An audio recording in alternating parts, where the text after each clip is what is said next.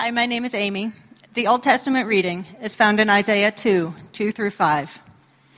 In the days to come, the mountain of the Lord's house will be the highest of the mountains. It will be lifted above the hills. Peoples will stream to it. Many nations will go and say, Come, let's go up to the Lord's mountain, to the house of Jacob's God, so that he may teach us his ways, and we may walk in God's paths. Instruction will come from Zion, the Lord's word from Jerusalem.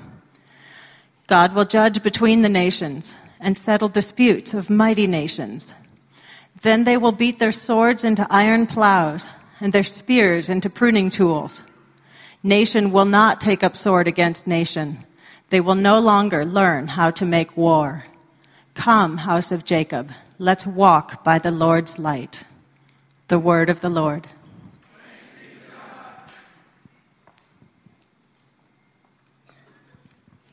Hi, my name is Maddie. The New Testament reading is found in Acts 4, verses 12, verses 8 through 12. Then Peter, inspired by the Holy Spirit, answered, Leaders of the people and elders, are we being examined today because something good was done for a sick person, a good deed that healed him? If so, then you and all the people of Israel need to know that this man stands healthy before you because of the name of Jesus Christ the Nazarene whom you crucified, but whom God raised from the dead. This Jesus is the stone you builders rejected. He has become the cornerstone. Salvation can be found in no one else. Throughout the whole world, no other name has been given among humans through which we must be saved. The word of the Lord.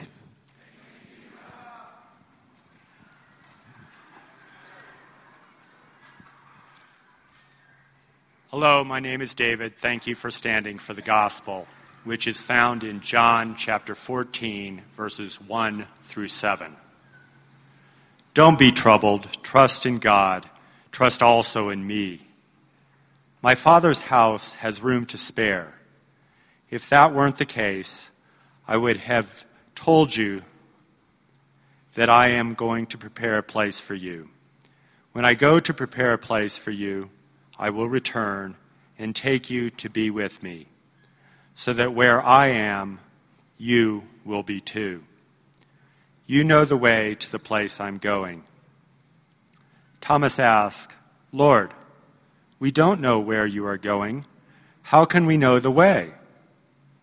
Jesus answered, I am the way, the truth, and the life. No one comes to the Father except through me. If you have really known me, you will also know the Father. From now on, you know him and have seen him. The Gospel of the Lord. Remain standing as we pray. So, Father, we thank you for who you are. We thank you for demonstrating your love for us through Christ Jesus, your Son. As we hear your word today, Lord, would you give us hearts that are ready to receive and to believe all that you are saying and doing in us. In Christ's name, amen. You may be seated. Well, guys, in the midst of all of the other amazing and wonderful and holy and special and sacred things about today, today is also the five year mark for New Life Downtown.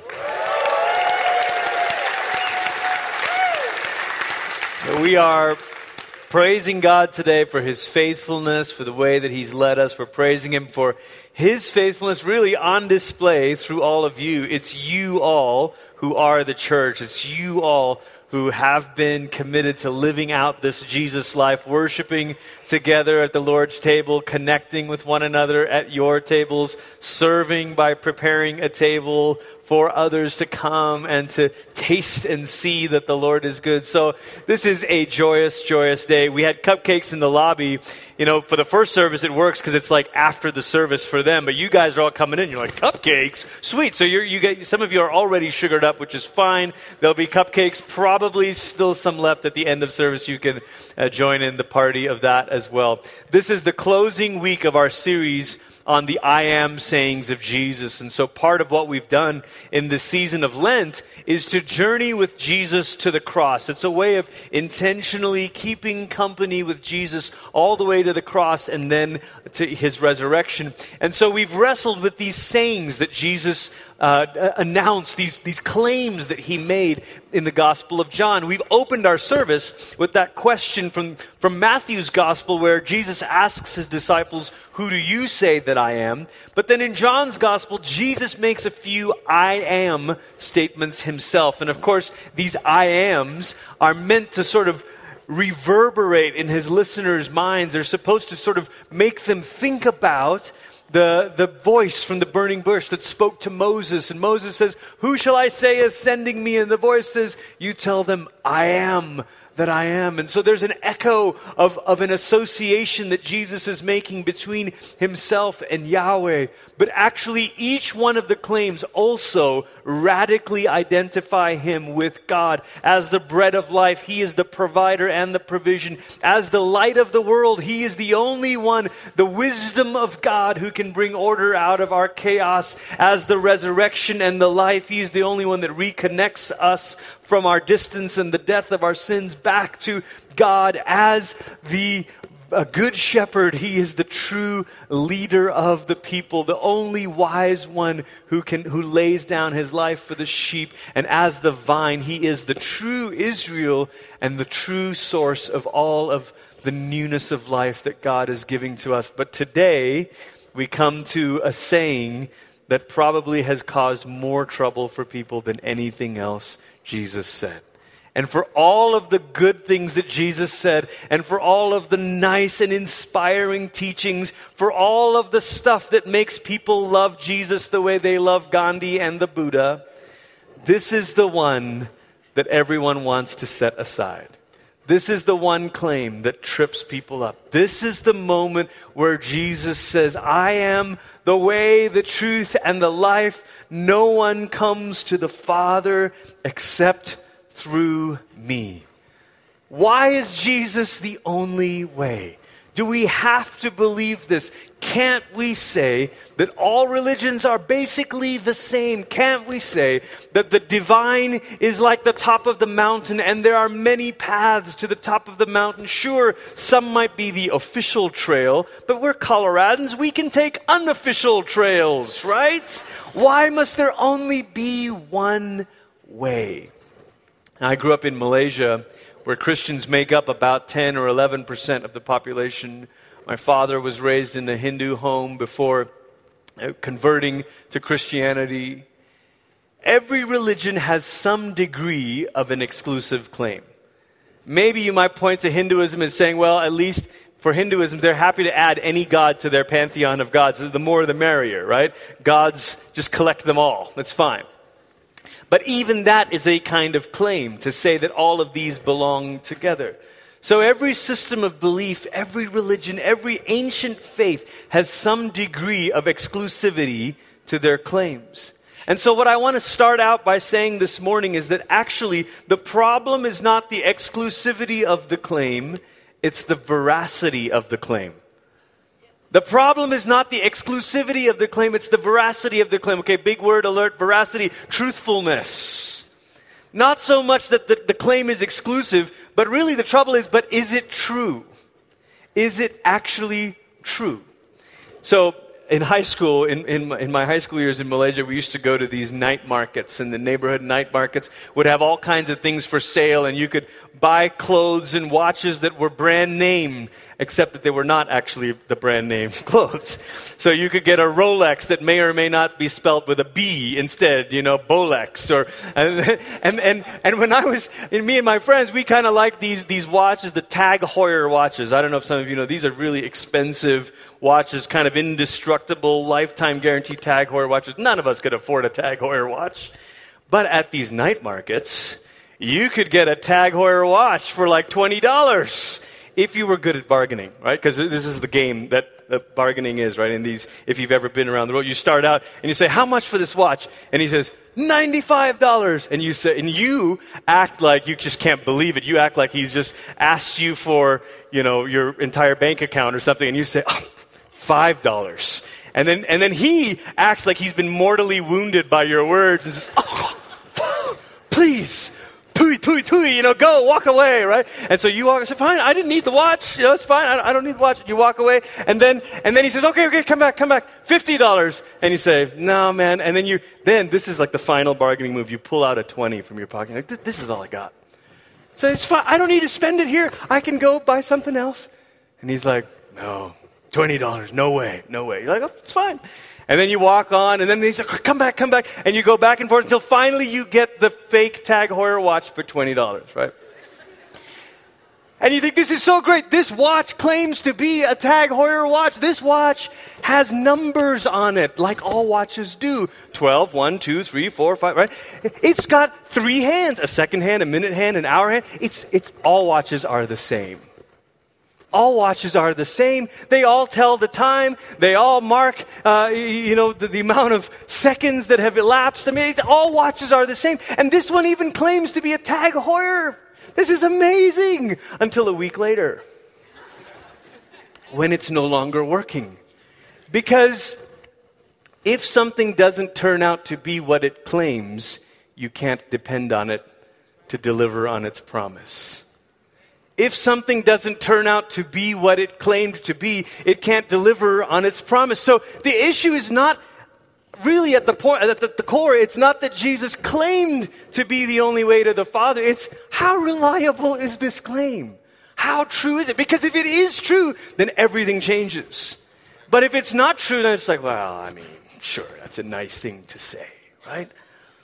When we look at this text, there's a couple things, couple reasons why we have to take this claim seriously. Jesus says, I am the way, the truth, and the life. And each of those three things are distinct, and yet the emphasis in the text is definitely on the word way, because he says, No one comes to the Father except through me. And the whole phrase, the whole conversation began because he said to Thomas, You know the way. And Thomas says, No, man, I don't know the directions.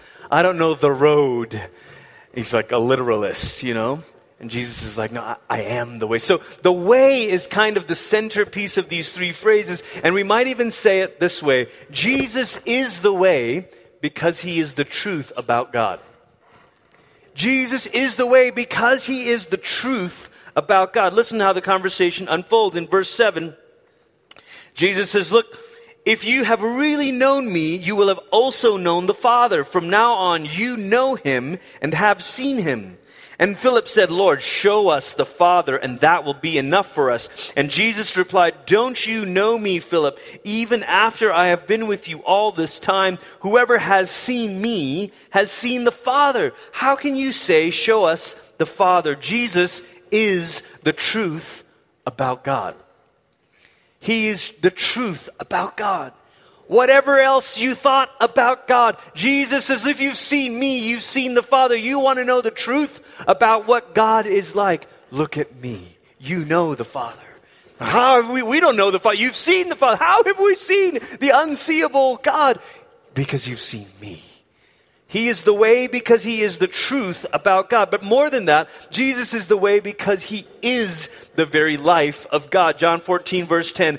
Don't you believe that I am in the Father and the Father is in me? The words I have spoken to you, I don't speak on my own. The Father who dwells in me does his work. This is this, from the, the many ways that Jesus talks about his relationship with the Father, is how early Christians began to work out something like a Trinitarian theology because they're saying, wait a minute, I don't understand. He's in the Father, the Father is in him.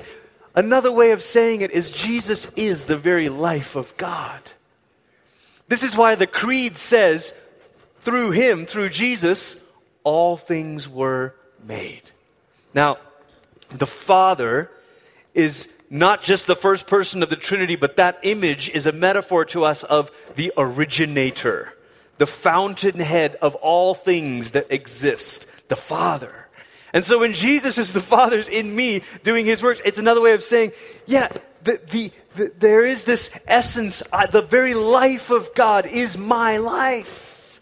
You want to be connected to God, you want to be connected to the author of life, be connected to me. Jesus is the way because he is the very life of God.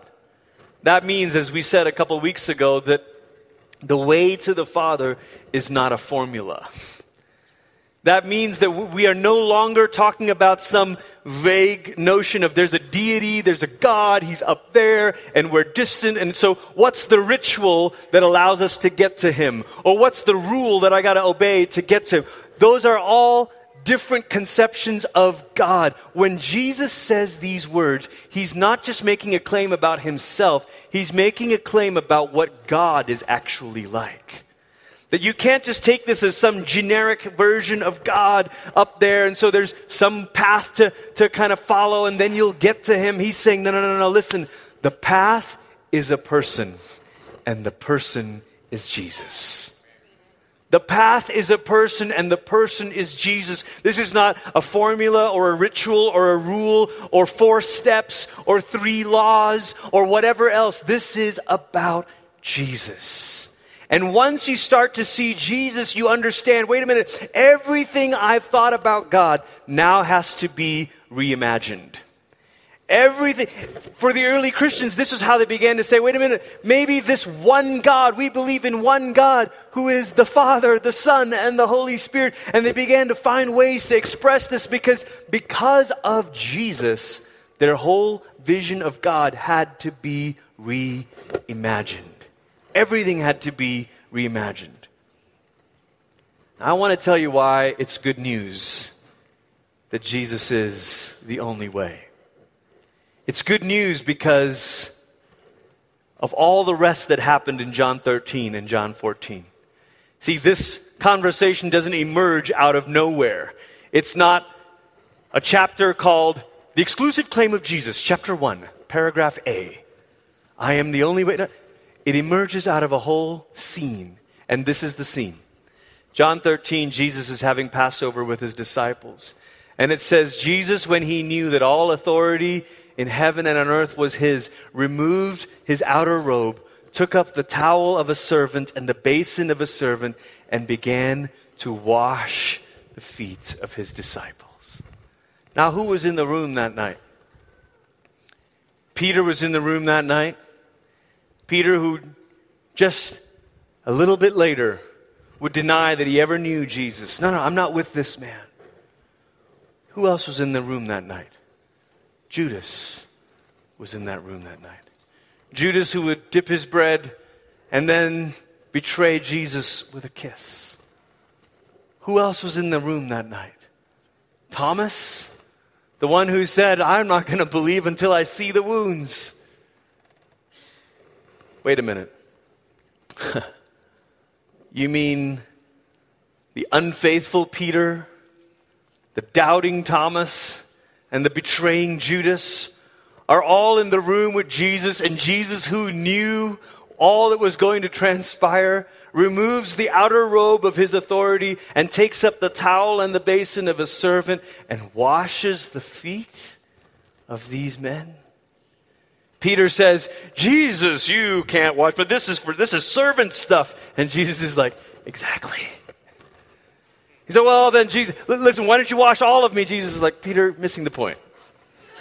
This is not about personal hygiene. This is about me demonstrating the truth about God. You see, it's good news that Jesus is the truth about God because the truth about God is that He is not against you. The truth about God is that He came to wash your feet. The truth about God is that He comes to you in the middle of your doubt and your failure and your shortcomings, betraying, denying, doubting soul that we are. The truth about God is that He comes to wash your feet. That's why that's good news. And why is it good news that Jesus is the life of God? Because that means the life that was given on the cross was not just the life of a good human teacher, or the life of a political martyr, or the life of a person who upset the authorities a little bit too much. It was the very life of God poured out for the world. It's good news that Jesus is the truth about God because it means the truth about God is that God washes the feet of sinners. It's good news that Jesus is the life of God because it means God gave his life away for his enemies. And so on Palm Sunday, they sing Hosanna and they welcome Jesus in, and he's riding on a colt, just as Zechariah said the Messiah would. But the idea, the image is someone riding in in a time of peace because the, the war to end all wars had already been waged. And so now the peaceful Messiah could come in to Jerusalem as a conquering king. But Jesus comes in knowing that the only war that will end all wars is for God to die the death that ends all death. One of the early preachers of the church, John Chrysostom, said, You trample death by death. Not by shedding other people's blood, but by shedding his own. Nobody saw this coming. But this is the truth about God. This is the life of God. And this is why it is good news. This is why it is good news, because it means that no other picture of God tells the whole truth about God. It means that other watches may tell the time, but only the real thing will last forever, right? So other other ways say, oh, there's something true about that. Oh, there's something uh, correct about that. There's something encouraging about that. But in the end, they will all fail because there's only one truth and life and way, and it's Jesus. And it's good news because anything less would not be. Anything less would not be. So, oh, well, if Jesus is not fully the, the only way to God, if Jesus is not the truth about God, if Jesus is not the very life of God, that means something else could be. And so then you're like, well, what if it is true that God is an angry, capricious deity? And they're like, what if it is true that God's actually going to take our actions and weigh them on the scales of eternity and see if the good out? What if God really is the kind of God that will make us? What? How do you know? And the reason it's good news is because Jesus actually is the very life of God, the very truth of God, and therefore the only way to God. Exclusive an exclusive claim like that can be remarkable news. But here's where English can trip us up. Because you hear the word exclusive and you immediately think, ah, this is excluding people.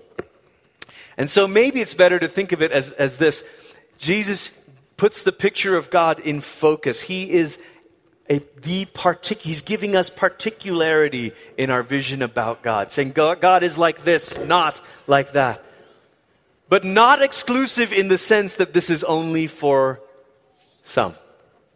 This is good news that is available to all who call on his name.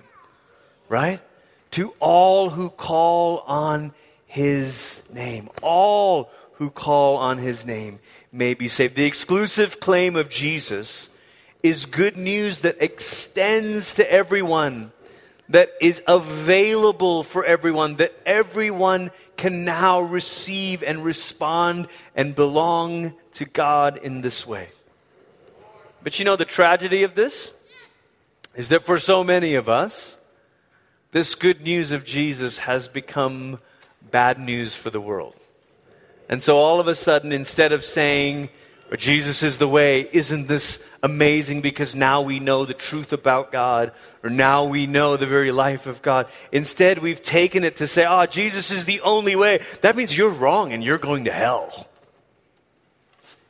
That means you're, you're terrible and this is not going to work and you're going to, you know, and all of a sudden it all turns into a condemning news instead of good news. Isn't it interesting that when Jesus makes this announcement, that He is the way, the truth, and the life, He's done it right after washing the feet of His disciples. And you know, the other time in the New Testament, we heard it in our New Testament reading today, when Peter says, No other name under heaven shall be given by which humankind shall be saved. No other name. What has Peter just done? He's just healed the lame man outside the temple. In other words, Jesus being the only way has to be good news for the world. I'm not saying there is no final judgment. There absolutely is. I'm just saying that it's not your business to become an expert in who's going to hell. Right? We said in the creed, He will come again to judge the living and the dead. Who? He will. So sometimes I talk with young people who say, I don't know. I don't know. It, does being a Christian mean that I have to all of a sudden say to people that you're going to hell and you're going No, it absolutely does not. Being a Christian means you have to believe that Jesus will judge the living and the dead. And like everything else about the Christian life, the question is can you trust Jesus? Do you trust Jesus? Do you trust Jesus to be just and merciful and holy and all that is required to be the one that sits on the throne? So don't turn the good news about Jesus being the way into bad news because now all of a sudden you're an expert in saying who's not going to make it. Right? You say, well, I, will tell you what it means for you and what it means for you and what it means for you. No, listen. Preach Jesus as the way don't become an expert in who's going to hell. But there's something else. The way, as we've already mentioned today, is a metaphor. It's not just a literal path, it's also a paradigm. So the word way refers to the means and the model, the path and the paradigm. If Jesus is the way, that means Jesus is not just the path to the Father, he's also actually a paradigm of a new kind of life a new way to live. When Jesus says, I am the way, he's not just saying, okay, good, I am the means of access to God. Yes, he is a means of access to God, the only means of access to God, but he is also a model for a new way to live. How do we know this? Because of what happened just a few verses earlier. Remember when the Gospels were written, when all of the New Testament was written, when all of the Scriptures were written, there were no chapter divisions or verse divisions, right? So this all flows together, and just a few lines up, after washing the feet of his disciples, Jesus says in John 13, I give you a new commandment. Love each other just as I have loved you, so you also must love each other. This is how everyone will know that you are my disciples when you love each other. Jesus is saying, okay, okay, I'm going to tell you that I am the way, but that doesn't just mean the means to God. I'm also the model for life. I'm not just the path to the Father, I'm the paradigm for living. This is the way we are to live. And so, what this means for us is that we are invited to believe in Jesus as the way and to live the Jesus way. Now, look at that for a minute. We are invited to believe in Jesus as the way and to live the Jesus way. Now, it's my observation that for many Christians, we pick one or the other. And so some of us love the Jesus way. Like, I love the Jesus way. So forgiving, peacemaking, it's nonviolent.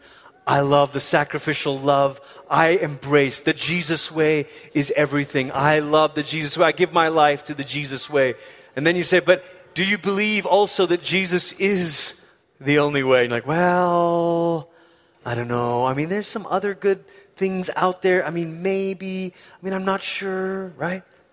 Or the other group that says, I know I believe Jesus is the only way to be saved and he's the only assurance of salvation, but actually living the Jesus way of humility and forgiveness and service is like, well, I don't know. Why do we have to do that? I raised my hand, I came down front, I checked the box, I signed the card. I believe in Jesus says the only way. My passport is stamped for glory.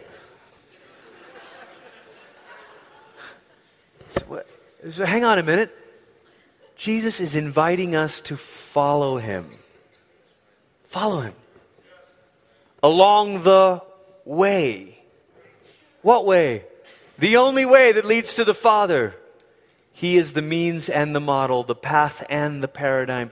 We believe in Jesus as the way, and we live the Jesus way. If you are radical about one and indifferent to the other, you're missing the heart of the gospel. If you're radical about one part of this phrase and indifferent to the other part of it, you're missing the heart of the gospel because the heart of the gospel, remember, is not a transaction where we say, I'll believe and thank you, I'll take eternity in heaven. Hallelujah. She said, It's me. The path is a person. So if it's me, then give your life to me. Believe in me as the way and follow me as the Jesus way. This is the way to live it out. The thing that I have been so overwhelmed with gratitude about is how all of you at New Life Downtown, we are committed to putting both sides of this sentence together. We're committed to being people who faithfully witness to Jesus as the only way and to live our lives the Jesus way. So before New Life Downtown began, when the elders had said, Yeah, let's do this, New Life Church, let's start our first congregation offsite.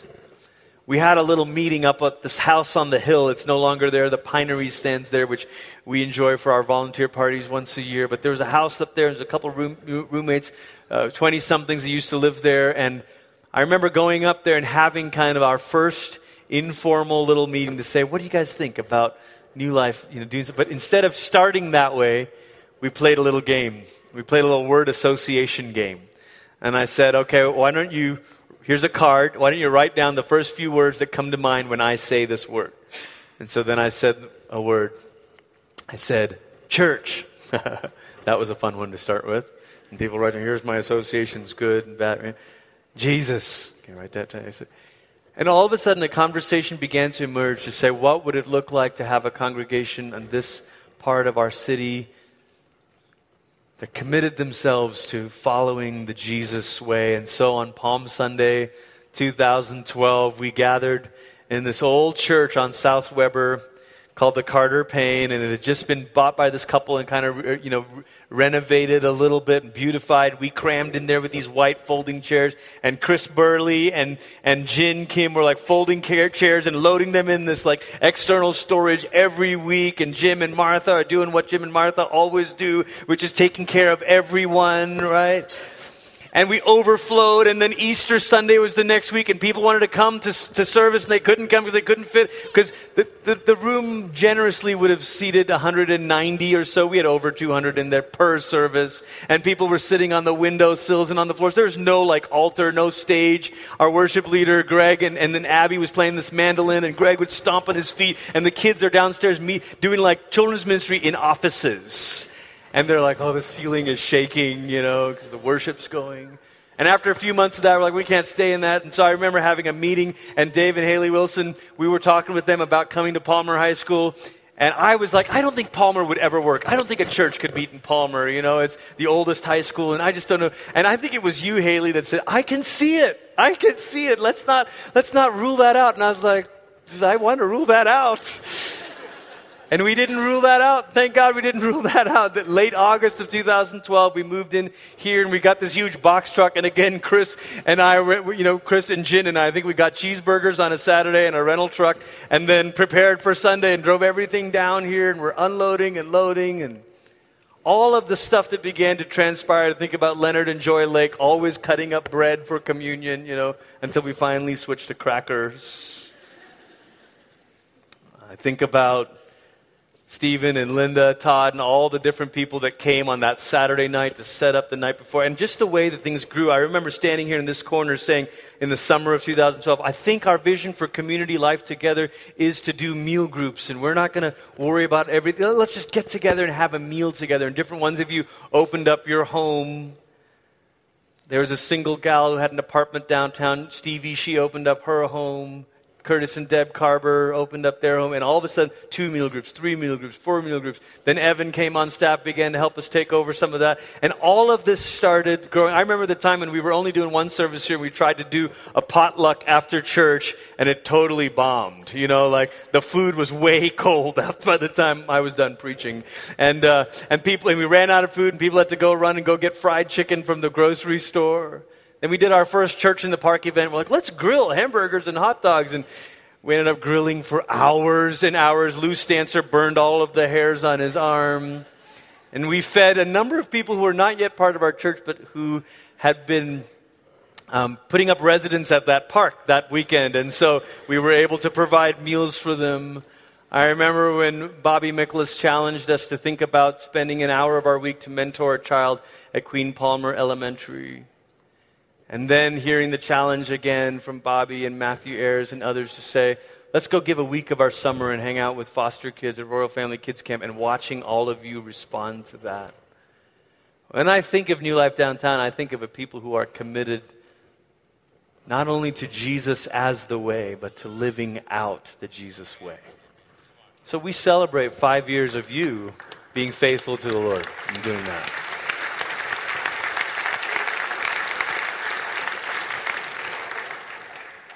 And we look forward to all of the journey ahead with the team that we've added in our staff and all that God is doing at New Life Church. Think of Nueva Vida and New Life Manitou, these congregations that were not yet part of our family, New Life Friday night, back when this began. And now all of a sudden, how it continues to multiply.